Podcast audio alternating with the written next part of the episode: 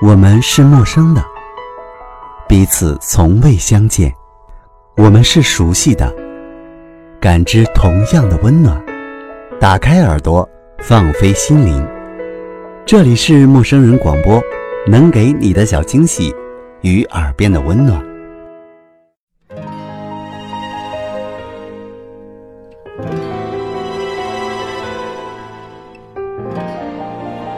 位亲爱的听众朋友，大家晚上好，这里是陌生人广播，能给你的小惊喜与耳边的温暖，我是立夏。今天晚上要为大家讲述的故事叫《有一种战争注定单枪匹马》，我觉得这是一个很好的故事，可以分享给每一个正在单独战争的你们，包括我自己。好了，接下来我们一起来听听这个故事吧。我的双脚太沉重的枷锁。他说：“这是第十七次化疗，疼得受不了，很想死。两年前，她和男友一起去日本读博士，她常常觉得肚子疼，有垂坠感，伴随着不规律的出血，到医院检查。”卵巢癌，父母都是小城镇的普通工人，医疗费对于他们来说是一笔巨大的负担，所以他选择留在了日本接受治疗。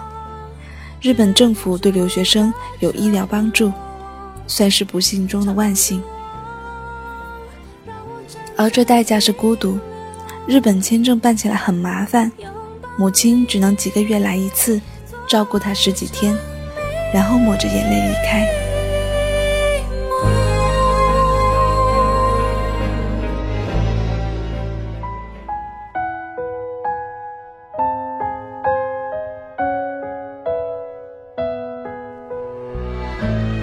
爱情是这黑暗中唯一的光芒。男朋友一边读博士，一边照顾她，他们像一对苦命的鸳鸯。他们是大学时候同窗的同学。他记得特别清楚，第一次见到他的时候是入学的班会，他剃了一个特别圆的圆寸，个子不高，脑袋大但特别瘦，外套上还染了色，像泼墨一样。一开始是波澜不惊，见面打个招呼，随便聊两句，时间久了，他记住了那一张诚恳腼腆的笑容。第二学期也不知道怎么回事。周边的朋友都在传说这个男孩喜欢她，而男孩听到的却是这个女孩喜欢他。小孩子却经不起这样的谣言，自然会去注意对方，却发现了彼此更多的优点，也是非常俗套的。两个人一起开始上自习，每天自习完了，他就送她回寝室，离寝室越近，他走得越慢，而最后几步简直走不动了。可他好像不知道有一件事叫表白，这姑娘等啊等，觉得这样子不行，于是挑了一个月黑风高的晚上，问他以前有没有喜欢的人。他说有，然后巴拉巴拉的说了一大通。姑娘有些不耐烦了，就打断他的叙述，说：“那现在呢？”他也老老实实的回答：“喜欢你。”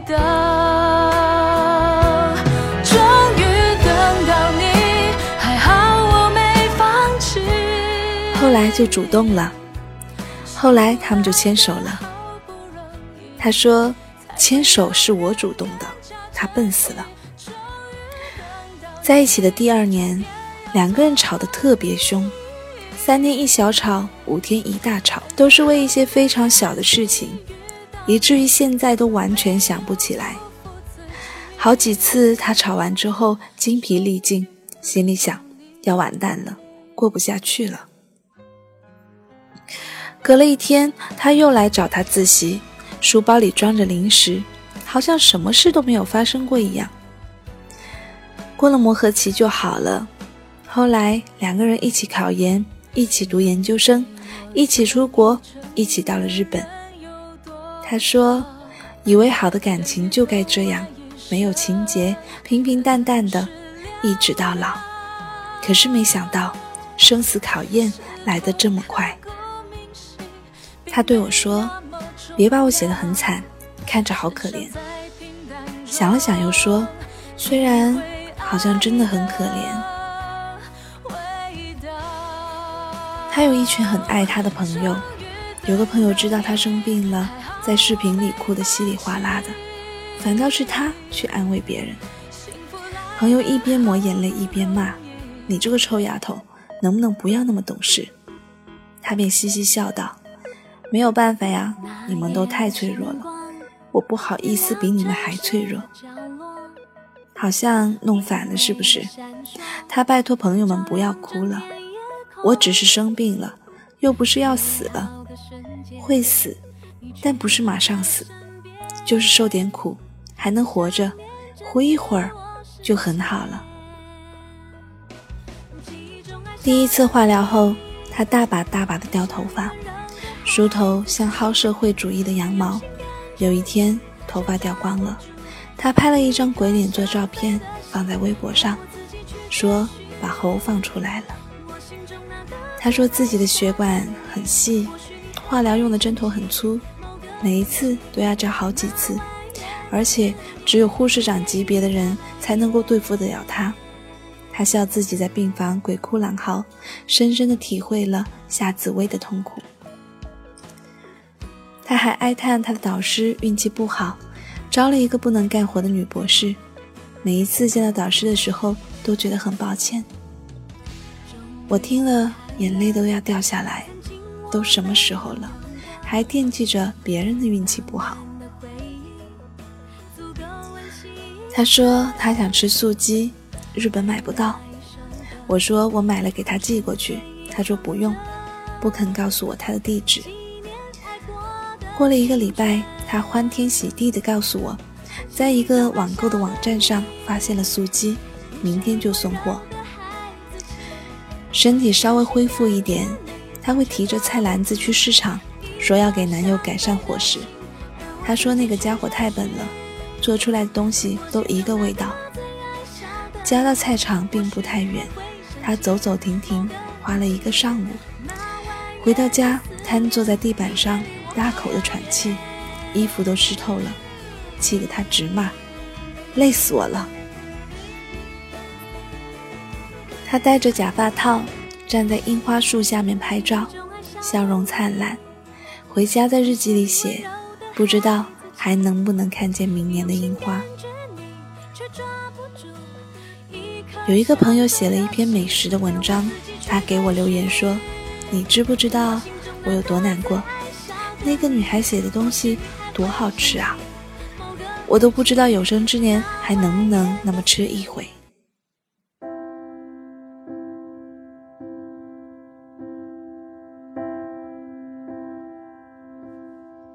三月十日，他写：“我才不要死，把生活演成红颜薄命、英年早逝的电视剧给你们看，又没人给我片酬，我才不干这吃力不讨好的事儿呢。”四月七日，他写：“爬不起来床的第五天，早晨忽然觉得非常委屈，于是就哭了好久，一边哭一边想，癌细胞。”你也太欺负人了！我要叫哥哥来打你。癌细胞说：“得了吧，你哪有哥哥呀？”我一想，还真是，于是我就哭得更伤心了。五月九日，他写：初夏的傍晚，收了洗好的衣服，慢慢叠，感觉好像回到了读研的时光。怎么去拥抱一夏天的风？我好想念你，旧时光。用淡淡的幸福和简单的温柔去对抗巨大的疼痛，若是鼓起所有的勇气，能坚持多久？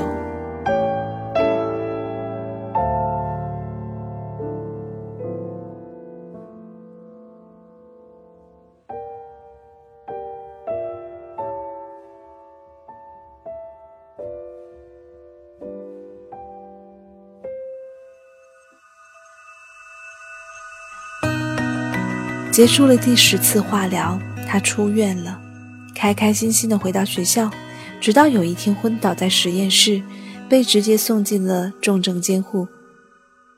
检查报告显示，癌细胞并未完全清除，肝、肺部都有扩散。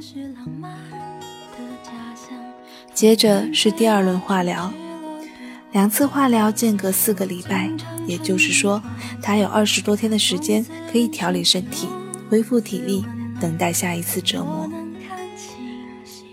第十五次化疗之后，各种反应一起来了：呕吐、胃痛、肝痛、头痛、全身痛、撕心裂肺的痛，没有胃口，强迫自己吃东西，可是牙也痛。第十六次，疼得更厉害。以前每次化疗会有四五天下不了床，之后就会慢慢的好起来。可是这一次，天天都想着明天就好了。可是每个明天都是怎么还不好？都一个礼拜了，还是只能坐在床上。他去实验室了，请了好几天假，老板要骂人。我在网上陪他聊天，希望能够转移一下他的注意力，可以不那么疼一点。我安慰说：“至少有爱人在你身边，也是一种幸福吧。”过了很久，他才答复我：“以前看日剧、韩剧，看到那一些身患绝症的女孩在爱人的呵护下死去，觉得好浪漫、好感人。可是现在我知道。”完全不是那么一回事，那样的疼发作起来必须由你自己去承受，别人没有办法帮你减轻哪怕一点点。有人说羡慕我，因为我的男朋友对我不离不弃。如果那也是一种幸福，我情愿不要。我忽然有一种深深的无力感，我是个局外人。除了廉价的同情和虚妄的祝福，我还能给他些什么呢？所以不要对我说什么“再坚持一下，忍一忍就过去了，一定会好起来的”。你们不知道我在忍受什么，也不知道我在坚持什么，所以你们是心有余而力不足先生和站着说话不腰疼小姐。祈祷，鼓励，加油。点蜡烛，这些对我没有意义。和死神搏斗的夜晚是最寂静的，但是我不会怪你们，因为我知道有一种战争注定单枪匹马。仿佛听见自己说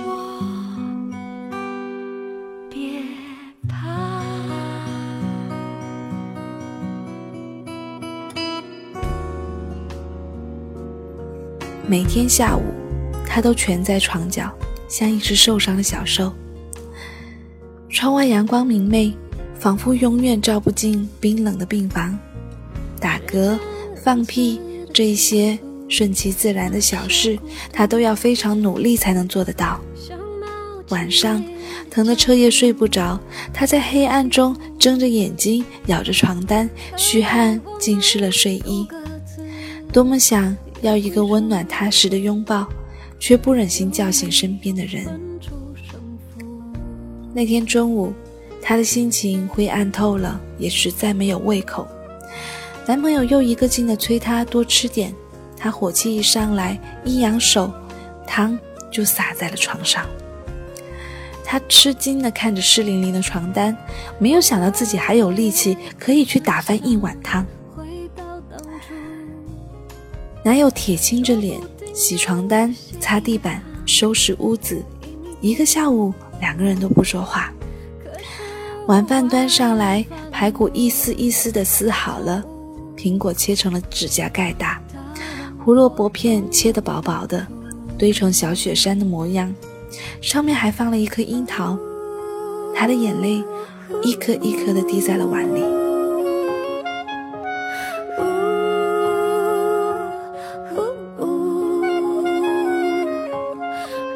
七月二十八日，他写：大学那会有一个女孩戴牙套，偏偏在午饭还买了鸡腿。他的好朋友看见了，就默默地拿过鸡腿，把腿肉剔下来给牙套姑娘吃，最后还把没剩什么肉的骨头啃干净。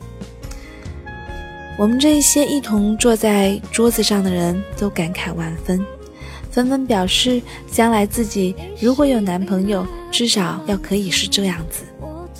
如今我也有这样子的待遇，但是我真的很想念我的好牙口。八月十二日，最近是一个不大好对付的家伙。每一次你们问他怎么样的时候，因为不甘示弱，我都会回答还好，不然还能怎么样呢？不好，很累，好绝望吗？八月二十五日，吃晚饭的时候一边吃一边哭。我是一个从来都没有什么运气的人，所以对生活又从来没有过什么奢望。我只是想和爱的人平安相伴到老。很平庸，粗茶淡饭就好。早知今日，还不如没有出生在这个世界上。生而为人，真是太对不起了。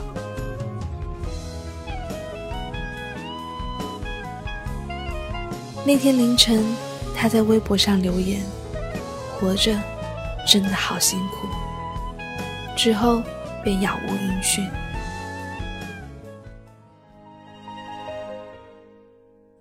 有一次陪外公住院，听护士们说起一位德高望重的主任医师，在他的手底下，不知道治好了多少人，又送走了多少人。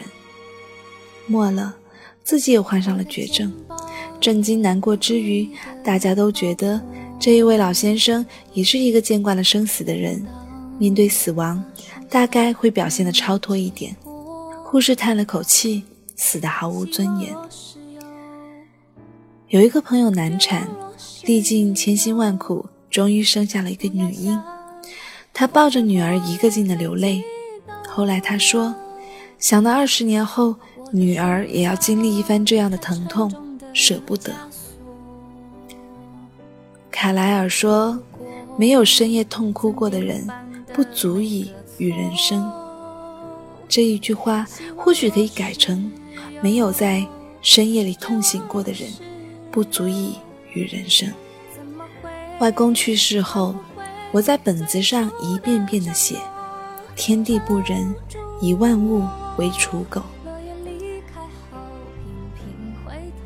人竭力想在自然规律前保持尊严，而自然说：“你本身就是一长串有机分子序列组合体，有什么尊严？”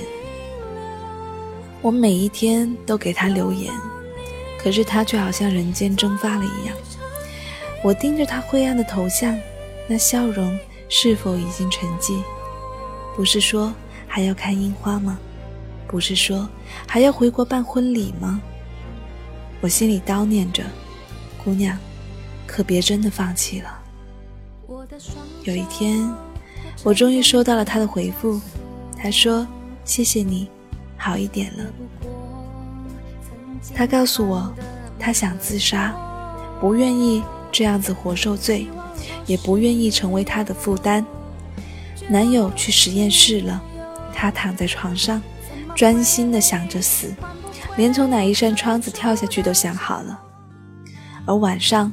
他从实验室里回来，无比憔悴又无比的柔情。他忙里忙外的给他洗脸、擦身、下面条、煮鸡蛋、烫蔬菜。他看着这一个为他手忙脚乱的男人，他紧紧的咬着嘴唇，一遍一遍的告诫自己，不可以再动摇了，不可以。然后，眼泪无声地滑下来。他赶紧扔掉手中的活，蹲在床前问他怎么了，哪里不舒服，还是不想吃饭。他终于忍不住，抱着他失声痛哭。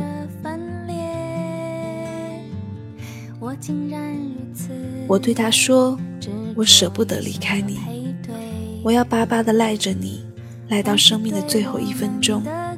你是我活下去的欲望。”活着，忍受着巨大的痛苦，还是要活下去。咬着牙，流着泪活下去。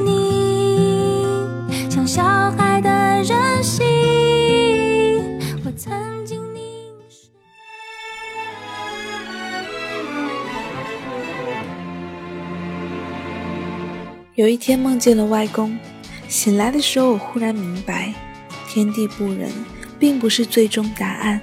翻出了那一本日记，满页潦草的字迹，我在“万物为刍狗”后面加了一句：“已是乾坤大，犹怜草木青。”我知道语言在病痛面前是苍白的，可是有些话，我还是想对那个姑娘说：有一天。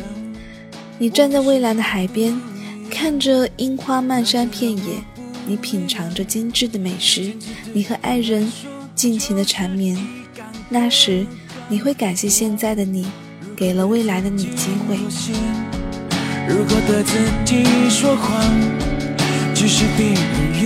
他的网名叫轩轩，喧闹的喧，渲染泪下的渲，在世间热闹处无声的流泪。不愿打扰那些欢乐的人。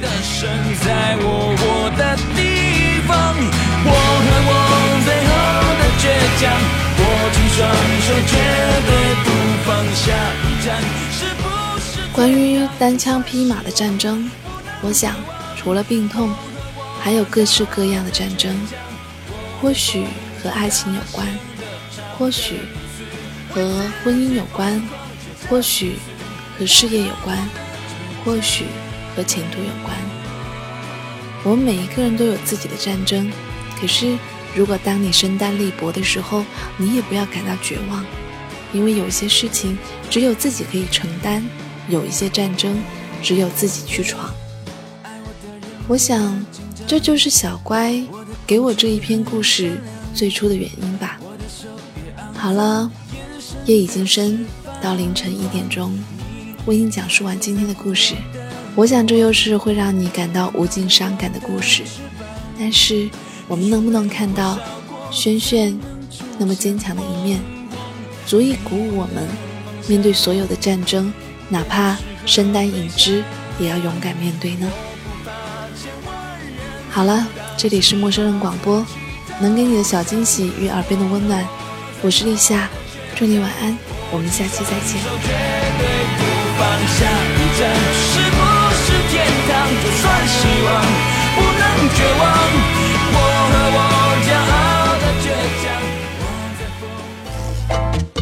欢迎关注陌生人微信公众平台，添加微信号 m m o o f m 或搜索“陌生人”，声音的声不是生孩子的生。获取帮助，订阅播客，互动交流，收听最新节目，进入微社区论坛，参与话题征集。活动与福利都在或只在陌生人微信公众平台，老少皆宜，男女通吃，请放心关注吧。